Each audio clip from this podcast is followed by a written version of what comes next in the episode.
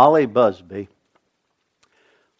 thought about getting revenge on Melvin Rainey. You heard her words just briefly.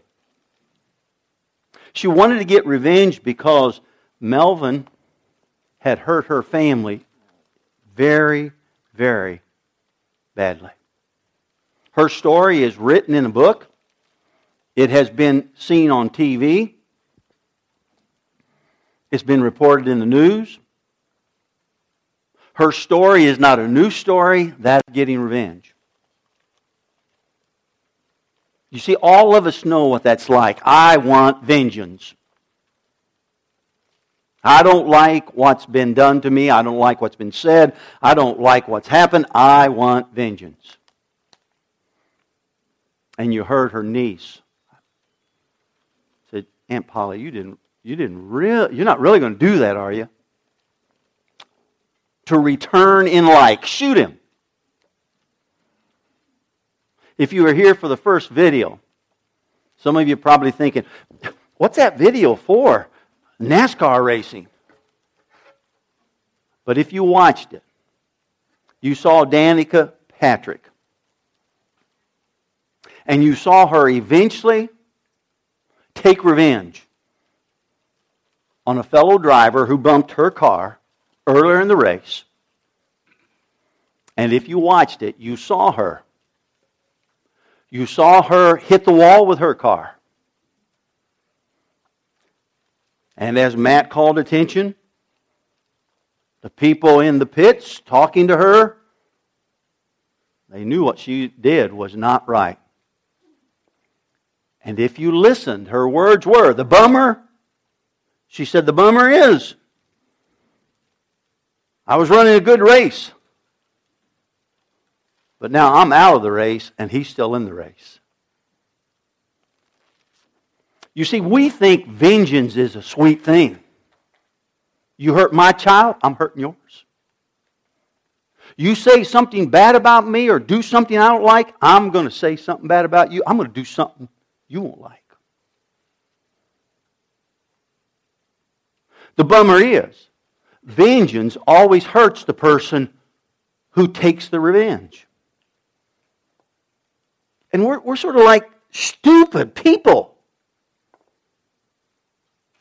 Because we have illustration after illustration of people who show vengeance, but we don't learn. Vengeance is not to be a part of who we are. Christ is Lord. He seeks to change. And today, we're going to look at vengeance taking place toward Jesus Christ as Lord. If you have your Bibles, I'd like you to open them to the Gospel of Luke, the 23rd chapter. The Gospel of Luke, the 23rd chapter. Okay? And if you've got the New Testament, those New Testaments, it's page 74, and I would encourage you. There's New Testaments across the hallway right here in that room as you step out this door, and those New Testaments are for you to take and bring back and use and mark up and just follow along. It will be more meaningful. Now, look, what do I know? What do I know? It will be more meaningful to you if you will look at the words, not on the screen, but in a book if you will engage yourself with those words by circling them, marking them, if you then will go home and sometime this week reread those words with the notes you take in the worship handout, it will become more meaningful you, more meaningful to you and for you. Some of you will listen during this sermon and you will say, You've already heard through the introduction. Hey, yeah, you know, I've thought about that vengeance, or I've practiced vengeance and God's Spirit is speaking to you, but you'll get away from here and you'll forget this. But if you rethink it this week, it'll have more impact, a more lasting impact upon you. God wants to make you a new person as you follow Jesus Christ as Lord, but you've got to pay attention to the ways God does that. He tells us we are to be in an experience like this within a couple generations after Christ had left the earth. really within one generation, about 30 to 40 years. Christians were saying, I don't need to go to church. I don't need to be with other Christians. And the Bible tells us the encouragement is don't neglect this kind of experience because you need the encouragement. And the Bible tells us we need to, we need to read it because we need the encouragement. And the Bible tells us we need to talk with other people who know Christ because we need the encouragement. The Bible says that prosperity comes to God's people. Now listen, prosperity doesn't mean you get rich necessarily, though some of you, you're never going to have enough money because you refuse, you refuse to do a process of controlling your money. But the Bible says prosperity in the life of a person of God comes through meditation of God's Word. That's why I say later this week, you reread the passage that we talk about in Luke, you look over your notes, and you let God re speak to you, as I hope He does today. Of course, some of us adults will be just like our children and our grandchildren. We will listen or not listen. I want to encourage you because vengeance is what we're going to talk about. And vengeance is a terrible thing in the human experience. But before we get into that, let me also call attention to your worship handout, the center inside page. It talks about the 430 worship experience, and I'm so excited. You need to read that. There are people who are volunteering to make that environment a good environment, and you can see we need some more people. And if you look at that, down near the last half of the page, the first bold print says, the more we choose something, the more we become that something. And that's true. You, you, you choose to make being with God's people and hearing God's word a regular part of your life, and all of a sudden, God will start bringing change into your life. You choose something, and you become that something. Okay? You choose something. And if Connection chooses to create an environment at 430, in a year, two years, we're going to see that we become something even at 4.30 like we are at 10 o'clock. And the next bold print says, God does not call us to a life of ease, but to faithful service. It doesn't do any good. Matter of fact, one of the things that's noticed in the new church movement that's happening in America and really across the world that's called missional is that people who attend those churches are asked to make a commitment, to get involved, to do something. Where in the traditional church, we're just happy you come, sit in the pew, and drop your money in the plate. Totally different thing. Missional churches aren't even talking about money, but they talk about will you do something to create God's glorious church? Will you give yourself? God doesn't call us to a life of ease, He calls us to a life of faithful service. And some of you, you're missing out, and you keep complaining, and the whole world knows you complain because you tell the whole world. It's because you want the ease and not the faithful service. It just won't work that way. And then that last bold print, He, God, is seeking to push you in the direction He wants. That's why when I get up here, that's what He's doing. Some of you say, oh, just Mike Davis trying to create his own little group. Well, you have to decide that. You've got to get to know me and decide if that's true. Or do I sacrifice myself also for you, for what God is doing in a church called Connection. But He is pushing you. He pushes you in the direction He wants you to go. Now, before we get into the scriptures, though, this is the end of the month, and today we're going to take an offering. A gift is what we're going to take. It's not an offering for the church. We're going to pass some popcorn bags. Uh, there's an article in here you can read later about touch someone's life. We take collect on the end of the month, what we call a touch someone's life gift. We're going to pass these popcorn bags. You want to put money in there, you can. Uh, at the end of the worship, uh, the lead team will bring those bags back to me, and I'll ask somebody to come, and I'll give that money to somebody. I'll give that bag to somebody here today. It's not for you. It's for you to take this week and give to somebody. Just give to somebody. It's our way of saying the money isn't all for us. The money is for God to use, and we just let this go. Somebody says, You're not controlling it. How do you know what that person is going to do? Well, we ask them to just give us a little story, and you can see two of the stories there and uh, of what happened when they gave it away. But uh, if you want to give, I invite you to give. Connection has been very faithful. We've given, I think, over $7,000 since we started this just a little bit over a year ago, and uh, people have given regular. I would say if you're new to Connection, don't give. Just watch the Connection people. We don't want you to come. If you read the back page, we're not wanting your money. We want you to be encountered by the Lord Jesus Christ. And so you just watch the connection people as they can give. And some Sundays, some of connection people aren't able to give. But I want to encourage. You. So if the lead team would come and take your places, appreciate that. Okay? Come on and take your places, and let's begin passing the bags. Okay.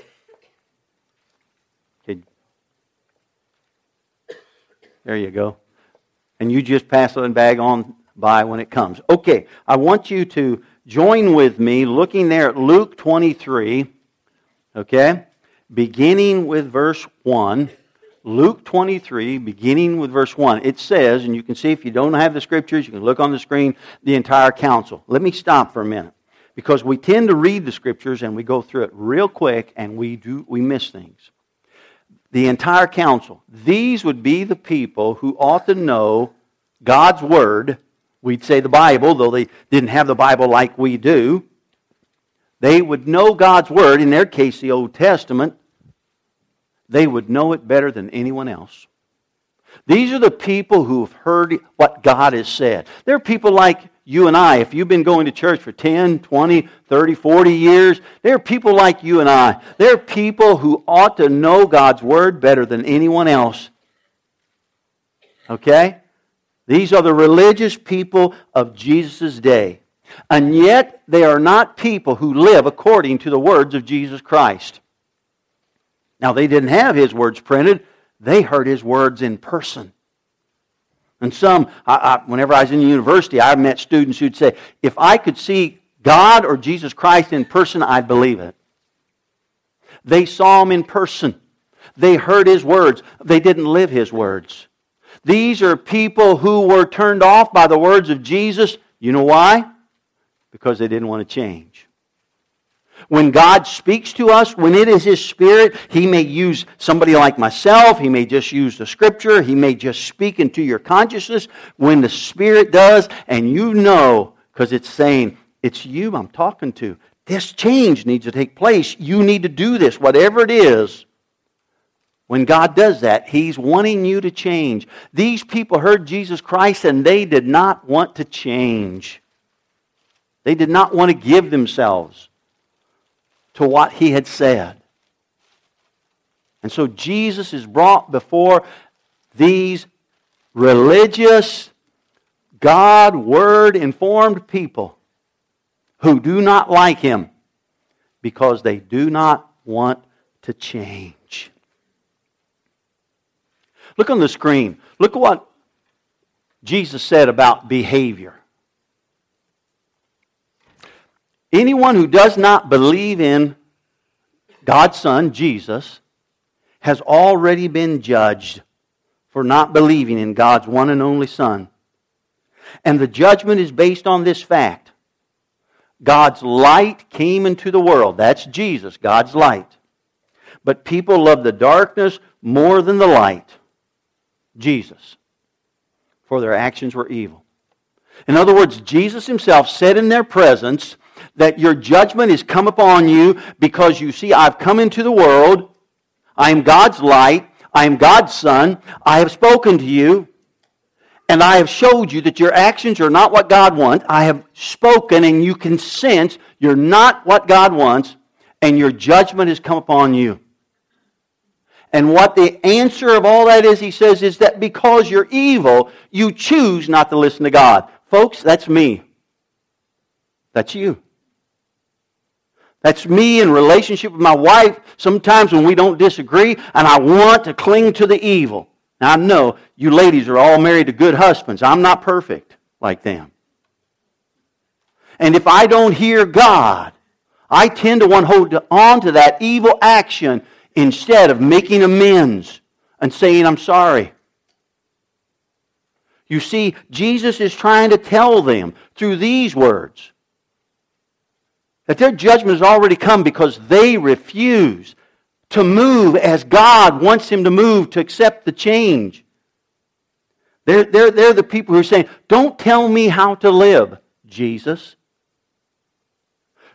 They would be the people today who would say, Don't tell me to live and love like Jesus.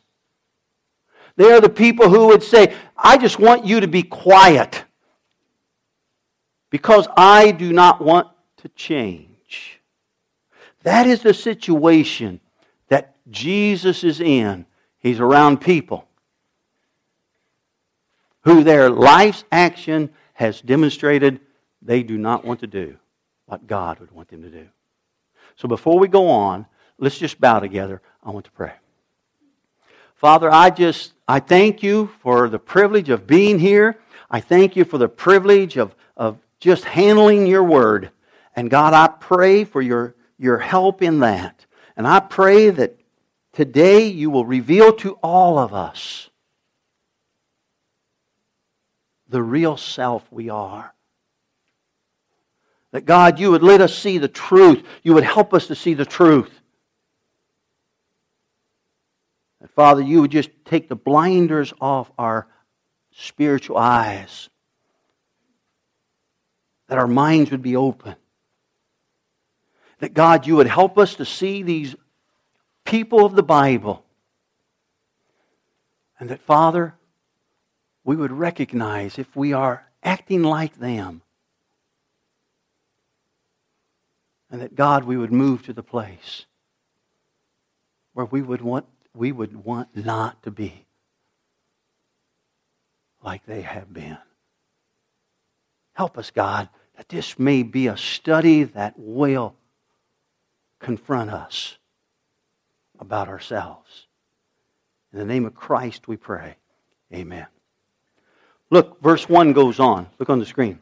So, they're at the council, took Jesus to Pilate, the Roman governor. Okay? The Jews want Jesus dead. We've all, if you've been, if you've traveled this trip with me, you've known that. They want him dead because they don't like what he's saying, because what he's saying is they need to change and they don't want to change, but they need to get permission from the Romans. So they take Jesus to Pilate, the Roman governor.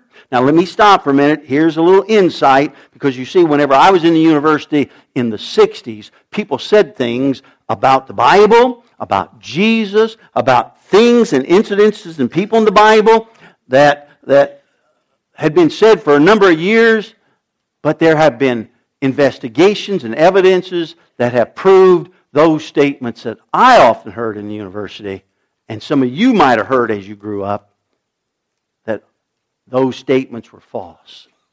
And one of those statements was this that the Bible, the New Testament, couldn't be true. And so the story about Jesus isn't true because Pilate never existed. You see, there was no proof of his existence.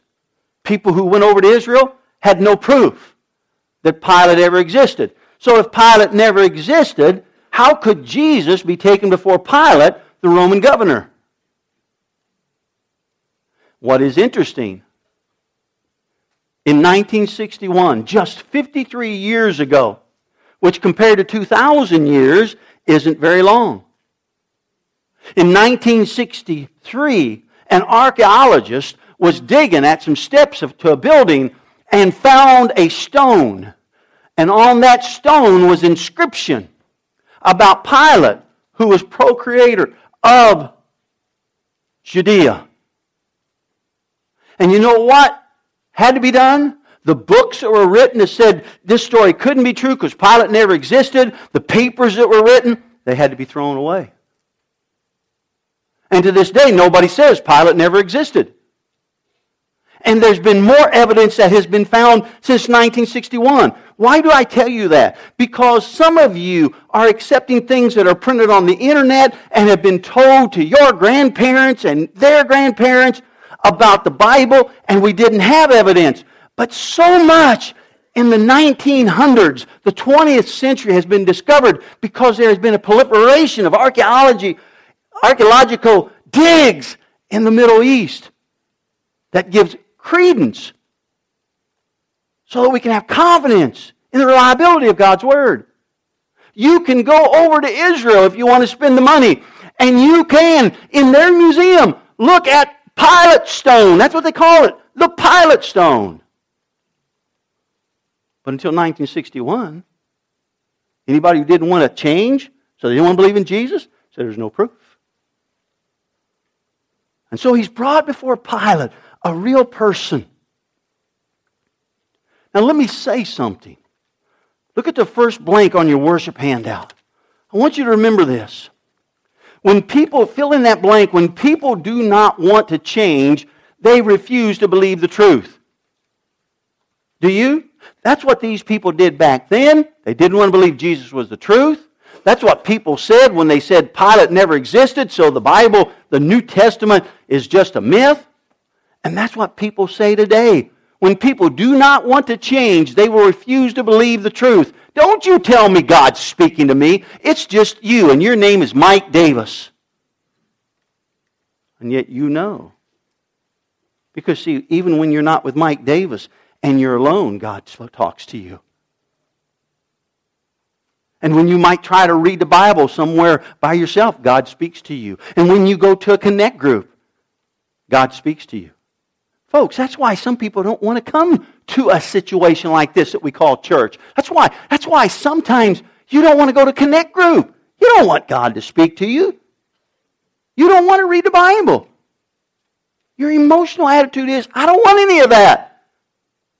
Because you see, all God wants to do is change you. The Creator wants you to live your potential that He has for you. And sin seeks to keep you from that. Well, let's go on. Verse 2. They began to state their case before Pilate. This man, that's Jesus, has been leading our people astray. In other words, what the religious leaders are saying is Jesus is leading in a direction we don't think we want to go. That's what they're saying. He's leading our people astray, they said. You see, they, they want vengeance because they don't like what Jesus is telling them ought to be happening in their life. You ever get mad at the pastor? Thank you. Who's the liar out there? You ever get mad at your mate when they speak God's truth in your life? You ever get mad at your connect group leader? So you ever get mad when somebody speaks God's truth? They want revenge because they don't want to hear what Jesus is saying. So what do they say? They, they, they tell Pilate, he's misleading the people. That's their opinion. Let me ask you this, in your opinion.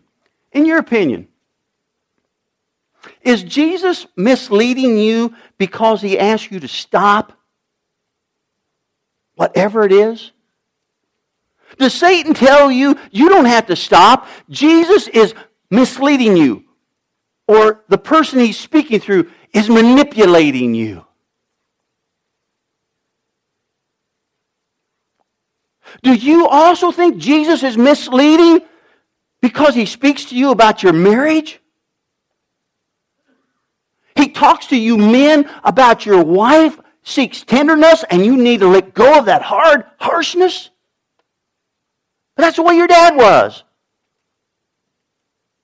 But is he misleading you because he tells you? Is he misleading you, ladies, you wives, because he says you ought to be honoring your husband? But you see, Women have a right. I believe that. But that doesn't mean you don't honor your husband. Is Jesus misleading you when he talks to children, whether they're young children or older children or adult children, to honor your parents? Is he misleading your parents or your children? See, we tend to think God's misleading me. When He asks for my time, when He asks for my energy, when He asks for my effort, come on, you're misleading me in a direction that I don't think I need to go. That's what these people are saying. You see, you read this. Many of you have read these, this chapter, these words, and it just goes off. And you don't realize you're not thinking Jesus misleading in a political way. You just think he's misleading because he asked you to stop. You think he's misleading because he's asking you to do. And you don't want to change. We don't want to change. I've said it before. First two years of my marriage, my wife, she would speak into my life. I'm in rebellion. And I just say to her, You just think you're a little Jesus. See, because I didn't want to hear what she said.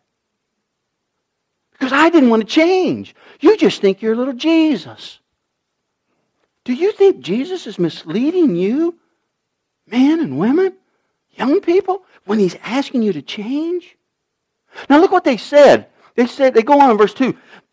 This man has been misleading our mis, had been leading our people astray by telling them not to pay their taxes to the Roman government. Now folks, they're not telling the truth. But when you want vengeance, you don't deal in truth. And I don't care if you want vengeance against your mate, you want vengeance against somebody who God has used to speak to you. When you want vengeance, you don't deal in truth. Getting your vengeance, getting your way, that's what's important. Truth is second.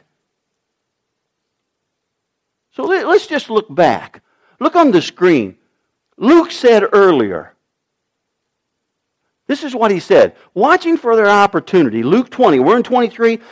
Verse, chapter 20, he said, Watching for their opportunity, the leaders sent spies pretending to be honest men. I like that. Spies pretending. They couldn't just be spies who were honest men. They were pretending to be honest men because what they want to do, they want to get Jesus for something he's doing wrong because they want to be able to come before the Romans and say, This guy is doing treason, plotting treason.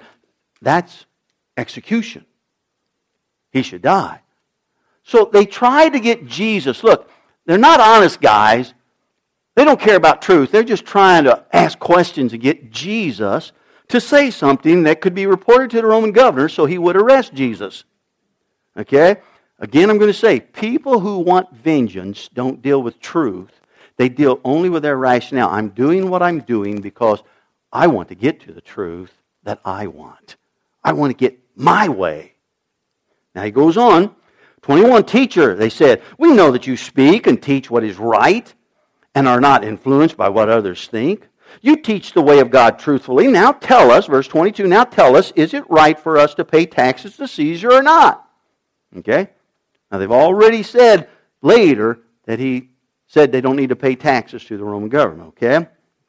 Now look, verse 23 he saw through their trickery. Jesus knows what they're doing. You know why he knows? Because he's God. See? He's the God man. He saw through their trickery and said, Show me a Roman coin. Whose picture and title are stamped on it? Caesar's, they replied. Well, then, he said, Give to Caesar what belongs to Caesar, and give to God what belongs to God. So you see, he's saying, You give to Caesar his taxes, and you give to God his offerings. His tithes. That's all Jesus is saying. 26. So they failed to trap him by what he said in front of the people. Instead, they were amazed by his answer and they became silent. Now, you see, if they want vengeance, they don't care about truth. Because as I showed you, just three chapters before verse chapter 23, Jesus said, You pay your taxes. But three chapters later, in chapter 23, where we are, they're telling the Roman government. They're standing. These are the religious people. These are the leaders of the religious people. And they're standing before the Roman governor and they're telling a lie. They're saying he's leading the people astray, telling them not to pay taxes to the Roman governor. But you see, when you want vengeance, please hear this. When you want vengeance, you don't care about truth. You care about being right, getting your way. That's why I'm going to tell you now if you're a Christian, if Jesus Christ is Lord, you're a follower of Jesus, you get alone and you wanted vengeance towards your mate or you wanted vengeance towards someone else, God will speak to your mind. And he'll tell you you need to go back and you need to say, I'm sorry. You need to make amends. Of course, a lot of us think about doing that, but then when it comes time, we don't do it. And we just let it blow over. When you want vengeance, you don't deal in truth. You deal with only what you want. They have no respect for Jesus. He's a, he's a liar. He's not of God, so we can hurt him. Because we want vengeance. And that's what we do when we want vengeance. Well, back to Luke 23. Look at verse 2, go on. Goes on. And by claiming he is the Messiah, a king. Now they're saying he, he tells, don't pay taxes to Roman government. And he's claiming to be, he is the Messiah, a king. So Pilate asked him, Jesus, Are you the king of the Jews? And Jesus replied, You have said it. Listen, we need to go back. We're not on it. There you. No, no, no, no. We need to go back to verse 2 in chapter 23. There you go. And by claiming he is the Messiah and a king. So Pilate asked him, that's Jesus, Are you the king of the Jews? And Jesus replied, You have said it. Now, now let me stop. I hate getting into Jewish history with you because I just think we missed the application of the scriptures, and, and uh, y'all want to get out here, right? And so I don't go real long. But see, the Jews were looking for a Messiah who would be a political king. And so they're saying Jesus is claiming to be that political king. That's what they're saying. They're telling, they're telling Pilate that. Because, see, the Roman government wouldn't allow somebody to raise up to be a king there in Israel and cause a revolt. And they want Pilate to execute this guy. And what, what Pilate does he asks Jesus, he says, Are you a king? And Jesus replies, You have said it. And so look at verse 4. Pilate turned to the leading priest and to the crowd and said, You ought to underline the next seven words because when you read this passage, that's what you got to understand. Because this comes out again and again in this 23rd chapter. Pilate said, I find nothing wrong with this man. That's what Pilate said. I find nothing wrong with this man. In other words, Pilate's saying, I don't see a troublemaker here. To them, Jesus is a troublemaker. Now, why is he a troublemaker? What does Jesus keep asking people to do? That's it. And you know, you just hate for your wife to keep asking you to change, don't you, husbands? You smile and say, Give me more. No. And you hate, don't you, wives, when your husband's asking you to change the way God wants you to. And children don't like it when parents ask them to change. Old folks don't like it when the pastor asks them to change. And you see, they don't like this. To them, Jesus is a troublemaker. Pilate is, is basically saying, I don't find anything wrong with this guy. He's not a troublemaker. He's not a troublemaker to Rome. He's not a troublemaker to this government. He's not a troublemaker. I don't want to use that word troublemaker. Because you see, that's what we look at people God uses to ask us to change. Why do you bring this trouble into my life? I don't need you to talk to me about how I ought to spend my money. I don't need you to talk to me about how I ought to give my time. I don't need you to talk to me about how, I ought to sacrifice.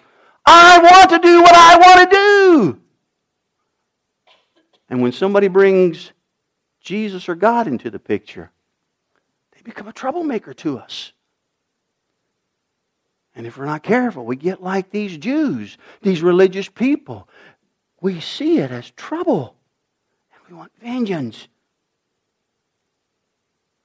Pilate doesn't see that. I find nothing wrong with this man. That's going to continue through these 11 verses. Look at verse 5. Then they became insistent. And vengeful people will always become insistent. I'm going to tell you, if you're ever around a vengeful person and you don't get involved with what they want vengeance, they get rather insistent. And they don't even want to talk to you anymore. Am I lying here, folks? This always happens. They don't want to talk anymore. They become, they became insistent. You see, because all they want is their way. That's what vengeful people are like. All they want is their way. I know whenever I'm being vengeful toward my wife, toward my children, because I'm not concerned about what God wants, I'm only concerned about what I want. And I become insistent, and I will give all the evidence and the arguments for my way. Because you see, I don't want to change. If you know any vengeful people, they become insistent. He goes on. But he is causing, look what they say, but he is causing riots. Verse 5 goes on. He is causing riots by his teaching wherever he goes, all over Judea, from Galilee to Jerusalem. Now I ask you, we're almost two years in this journey in the book of Luke. Has Jesus been speaking words that has caused people to riot? No. He's talking about loving your enemy. He's talking about people who mistreat you. You ought to pray for them. He's talking about people who curse you. You ought to bless them. But you see, People who want vengeance, they don't deal in truth. And so they're telling these lies. He's causing trouble all over. And you know, if you've been traveling with us for two years, that is, that is a lie. Goes on in verse 6. Oh, because they said, all over Judea, from Galilee to Jerusalem. Oh, Pilate says, oh, he is, a, he is from Galilee. He's a Galilean, Pilate said. Or he asked. When they said that he was, Pilate sent him to Herod, Herod Antipas. Now, Herod is a Jew. He's a leader of the Jews in the Galilean area. Now, if you've been with me, this is Israel, okay? And up north is Galilee, then there's Samaria, and then there's the lower part of Israel where Jerusalem was at. Galilee's in the northern part, Jerusalem's in the southern part. If you live in Jerusalem, you're a good Jew. If you live in Galilee, you're not quite as good Jew. If you live in Samaria, well, don't you don't want those people moving next door to you. Okay? The good Jews didn't like the people in Samaria. They were a mixture of Jews and other people. And so Pilate down here in Jerusalem says, Oh, Herod's in town. And Herod's in town because it's a Passover. We know that because of what the Bible tells us about the season. And so Herod comes to Jerusalem for Passover. Good Jew. And so Pilate says, Oh, he's a Galilean? And Pilate sent him to Herod Antipas because Galilee was under Herod's jurisdiction, and Pilate happened to be in Jerusalem at that time. Eh, get me. Here, here's what it is Pilate finds a way to not have to make a decision. He finds a way to pass the buck. I don't want to talk about this now. You just go on. When we don't want to change, when we don't want to hear truth, that's what we do. We find a way to. I, I got to go to work, Laura. Leave me alone. Listen, I would tell her, you go on to bed early in our marriage. You just go on to bed. I want to talk about this. See, I want to pass the buck. I didn't want to deal with truth. I didn't want to change. See, and that's what, that's what Pilate. Pilate doesn't want to change because Pilate doesn't find anything wrong with Jesus, and the change is this. He's already been threatened. We know by history, a couple times already, the emperor has told him, if you have any trouble there in, in Judea, I'm going to remove you. He eventually was removed. Okay? That's history. That's Roman history.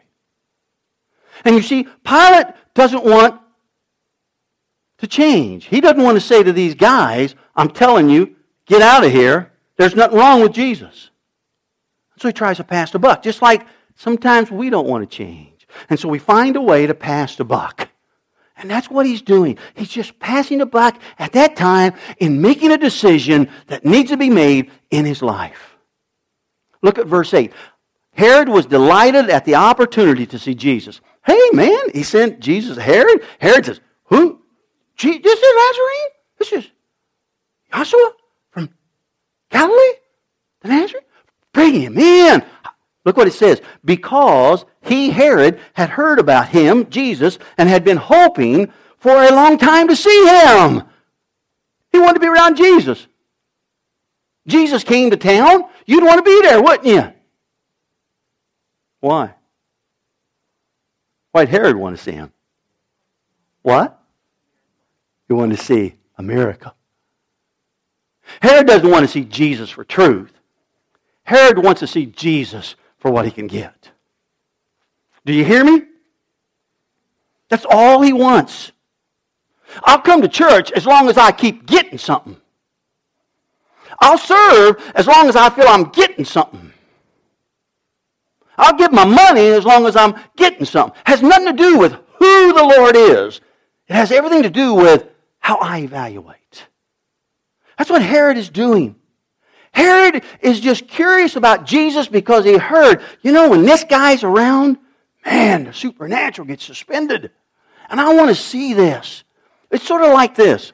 I'm going to come to church today because I need a healing. See, I'm going to have surgery Wednesday. So I told God this morning, I'm going to church today because, God, I want you to heal me. That's what Herod is doing.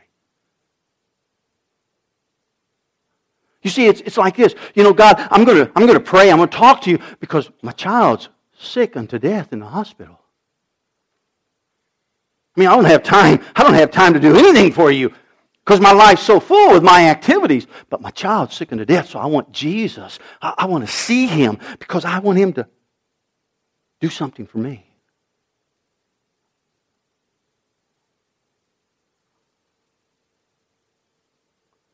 See, that's what Herod is. And, and, and, that's an illustration of us. I'm not willing to take a stand for Jesus when I don't get something. I'm not willing to sacrifice when I don't see it's to my benefit, but it is to glory, bring glory to his church. And we're no different than Herod. You know, you know what? Jesus is supposed to be on trial here. But you know who's, who's on trial? Herod's on trial. So when, when Pilate sends Jesus Herod, Herod says, Boy, bring him on in. I want to see this guy. I've been wanting to see him for a long time. Because I want to see what he can do for me. Look, it goes on. Verse 9. He asked Jesus question after question. But Jesus refused to answer. You see, Jesus does not respond to Herod because Herod isn't looking for truth. Herod is looking just for self. What I can get. You know, you know, you know, the, the times I think I honor God the best is when I don't want to come. When I don't want to talk with somebody. When I don't want to read the Bible. When I just don't want to have to buckle down and think about making prayer more meaningful, not just a litany of phrases and words that I've learned from other people. I think that's when my Lord looks and he sees it's not all about me, it's all about him. See, he doesn't even talk to Herod. Because you see, Jesus knows all Herod does is he wants something. Not truth. He wants something. Hey, that's a, that's a good miracle, Jesus. By the way, could you? Wow, I like that miracle. Hey, would you?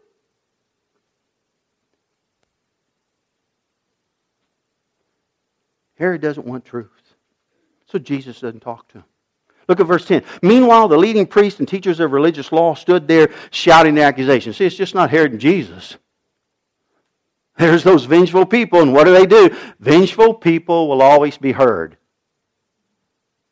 You know, go down to the courthouse. You can hear them, right? They're talking about the, the teacher at school. They're talking about their employer. They're down at the courthouse on the lawn talking about that person. No. You want to know where you can find them at? Go to Hardee's and McDonald's and hear the gossip. Or get with the ladies and hear the gossip in their circles. Or if you really want to hear it, get on Facebook. And I hope, I hope God's pointing a finger right at you if you're doing that. See, I shouldn't say those things because all I want is to have every chair filled, and you're going to get mad at me and not come back. You see, those people are there. And they're going to make sure they're heard. I remember a time when vengeful people struck out at me, and I tried to explain something once, and oh, oh, oh I just didn't say anything else, and I received what was not right, what was not just. But I'm going to tell you what, God knows whenever that whoa, whoa, whoa, put me down. I just said, it's in your hands, God. I'm going to tell you, you can't, you can't stop a mob that is full of engines. And so God it was in his hands, and he just blessed me, and I have seen how he has brought some great new experiences into my life. You see, vengeful people will always be heard, but God is faithful. I want you to understand you be the kind of mate God wants you to be. You handle your money the way God wants you to handle. You talk to your children the way God wants you to talk to your children. You respond to your parents the way God wants you to talk, respond to your parents. You be the employer or the employee that God wants you to be. You be the church person that God wants you to be. And He's always faithful. He is always faithful. He will lift you up All he's looking for people who humble themselves before him. That's not Pilate. That's not Herod. That's definitely not these people who know the Bible. Verse 11. Then Herod, I mean, we only get what, two or three verses. Herod and Pilate, I mean, Herod and Jesus, because you see, Herod wants something for himself. Jesus not, he's not the trick monkey that you, you're going to get him to do. He just speaks truth. Truth brings change in our lives. Pilate doesn't want, I mean, Herod doesn't want truth. And so we just get two or three par- uh, verses, and then look what it says in 11. Then Herod and soldiers, they said, Okay, you're, you're the king, the Messiah of the Jews. Go your way. No, look what they did. They got caught up with the people who were full of engines then Herod and his soldiers began mocking and ridiculing Jesus. You ever been with somebody who is full of engines and pretty soon you're making statements that aren't completely true about the people that are full of engines and you start hurting people by telling things that aren't completely true and you will back it by saying things? Herod and his soldiers began mocking and ridiculing Jesus. They began making fun of Jesus. I'm going to tell you it's the same thing. You're a miracle worker and you can't get out of the hands of these lousy people right here. They began mocking Jesus, began saying, Come on, if you're if you're God's son, then get some angels to help you. They began ridiculing Jesus. I'm going to tell you, we do that today because here's what I think we do today. You see, when somebody talks to us as God would want us to be talked to, we tend to want to pass the buck, so we say this Hey, just cool it. Don't take life so serious. I'm okay. That's what we tend to say. I'm okay. Just cool it. Don't be so serious. Well, look, it goes on in verse 11. Finally, they put a royal robe on him and sent him back to Pilate. In other words, here are these two men of power, Pilate and Herod, and they both agree on one thing that Jesus is not a troublemaker, but they can't stand up to the pressure of those people who want vengeance. They're not willing to face the fire of truth. And so Herod, his soldiers, they send Jesus back to Pilate. When Jesus refused to be used by Herod, Herod refused to have anything to do with Jesus. When your money runs short, and you say, Jesus, I need more money, and he refuses to give it to you. Do you run away? When Jesus refuses to be used, do you have nothing to do with him? Jesus, I want you to save my marriage.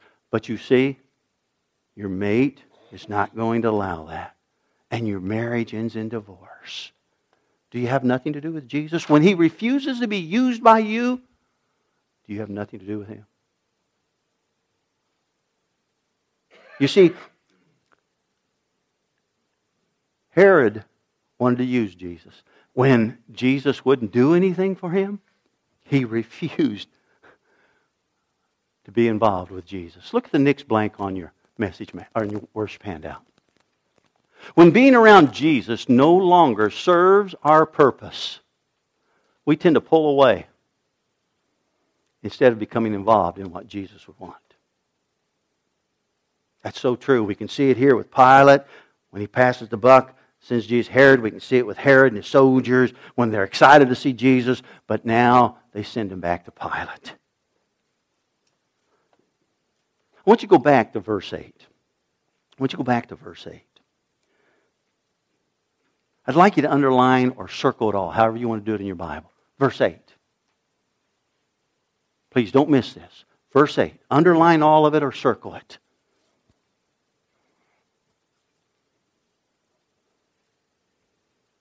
Look at verse 8. Herod was delighted. It, I wanted to get into Greek with all of verse 8, but just too much time. All it means is, man, he's got a smile on his face and he's got great expectation. Jesus, the Nazarene, the miracle worker, is going to be in my presence? Herod was delighted at the opportunity to see Jesus because he had heard about him and he had been hoping for a long time to see him perform a miracle.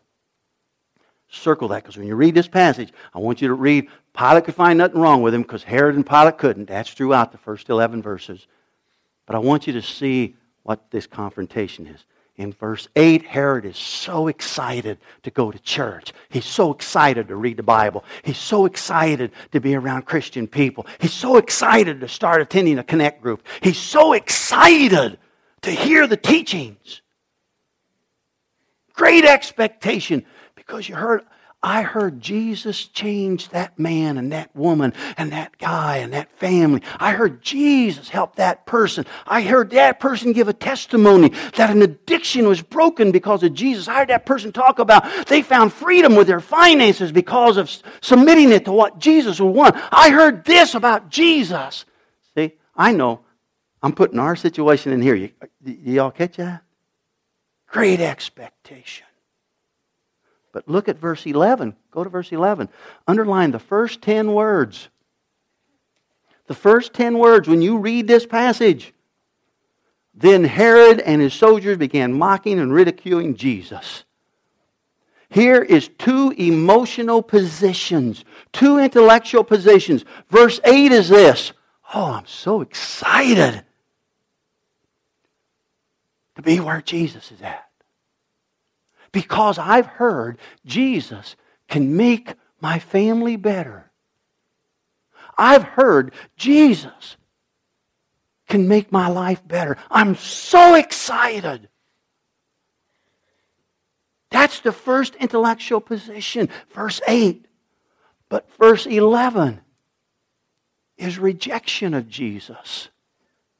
Why? Because you see, it's not about your family getting better.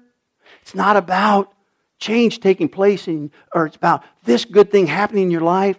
It's about whether you will follow Jesus, let him change you. Because when he changes you, he will impact your family. When he changes you, he will help things to get better. See, verse 8 and verse 11 are so strategic to understand this. One great expectation yeah, I'll go to church with you. But after one week, two months, hey, why don't you come back to church? You were coming regular. Oh, I just don't want to go anymore. Rejection. And I'm going to tell you, a lot of us have this kind of false start. We, we, we get excited about Jesus one time. But a week later, or weeks later, or months later, we just say, you know, I, I just don't want and that's what, that's what Herod was doing. It's no different today than what happened 2,000 years ago, except his name was Herod. Today, the name is Mike or Laura, my wife, or your name. Do you remember that time you had great excitement, great expectation? Boy, sign me up. I won't miss worship. Sign me up. I will be there in Connect Group. Sign me up. I will study. Sign me up. I'll make time for Jesus. Verse 8. But have you got to verse 11? Now you ridicule him and you mock him because the very people he seeks to use in your life, you argue with and you get mad at, and you really would like to get vengeance at those who speak the truth. Look at the last blank on the worship handout. What a sad thing that Herod was left with the impression that Jesus was just a fraud. That Jesus had nothing to offer him. But sadder yet, look what I wrote. But sadder yet at this time would be for you to take that position. So sad if you take the position of verse 11. And I'm going to tell you again and again Satan tries to get me and you to take the position, verse 11. I invite you to come to Jesus Christ, who is Lord. I invite you to remain with Jesus Christ, who is Lord. I invite you to follow Jesus Christ, who is Lord. You see, following Jesus, listen to me, following Jesus, living and loving like Jesus, following Jesus, living and loving like Jesus means you will change. I invite you to let Him bring change into your life where it needs to be brought. Do we have any questions? No questions? Got that money from, thank you. Oh, touch someone's life? Okay. Wow. I appreciate you folks giving $318.42 today. Gosh, that's something. Listen, I would like to ask two people. I'm, when we get over $200, we just put it into two bags. That way people can give it out. I want to get my papers here. I'd like to. Uh, Janice DePlanty, would you come up here? And uh, uh, let's see. Levi Irwin, would you come up here? Uh, I give him a half sheet of paper. I say this every time. There you go. Thank you, Janice. It just, things we've learned from what people have told us helps them give that money away. Thank you. You, you are going to touch somebody this week. If you put any money in there, they're going to walk up to somebody, and that person's probably going to be like this. And they're going to look at that and go, Wah! Or that person's going to be like this. And they're going to walk up that person and go, wow! I mean, stop and think. I tell you, at the right time, walk up to me and give me $20. I challenge every one of you to do this sometime. I'll go home and say, hey, Lord, 20 bucks. And so we're going to trust at the right time. Listen, God will use this gift. So I don't like calling it offering. To touch someone's life. Thank you for being a part of that. Let's bow together and then we're finished. Father, I thank you for this day. I thank you for your word. And God, I pray. It's almost like the Lego movie everything is awesome. God, I thank you for the awesomeness of being where you are, where your Spirit speaks, where your Word is given authority. Thank you, God, that with you, everything is awesome. In the name of Jesus, we pray. Amen.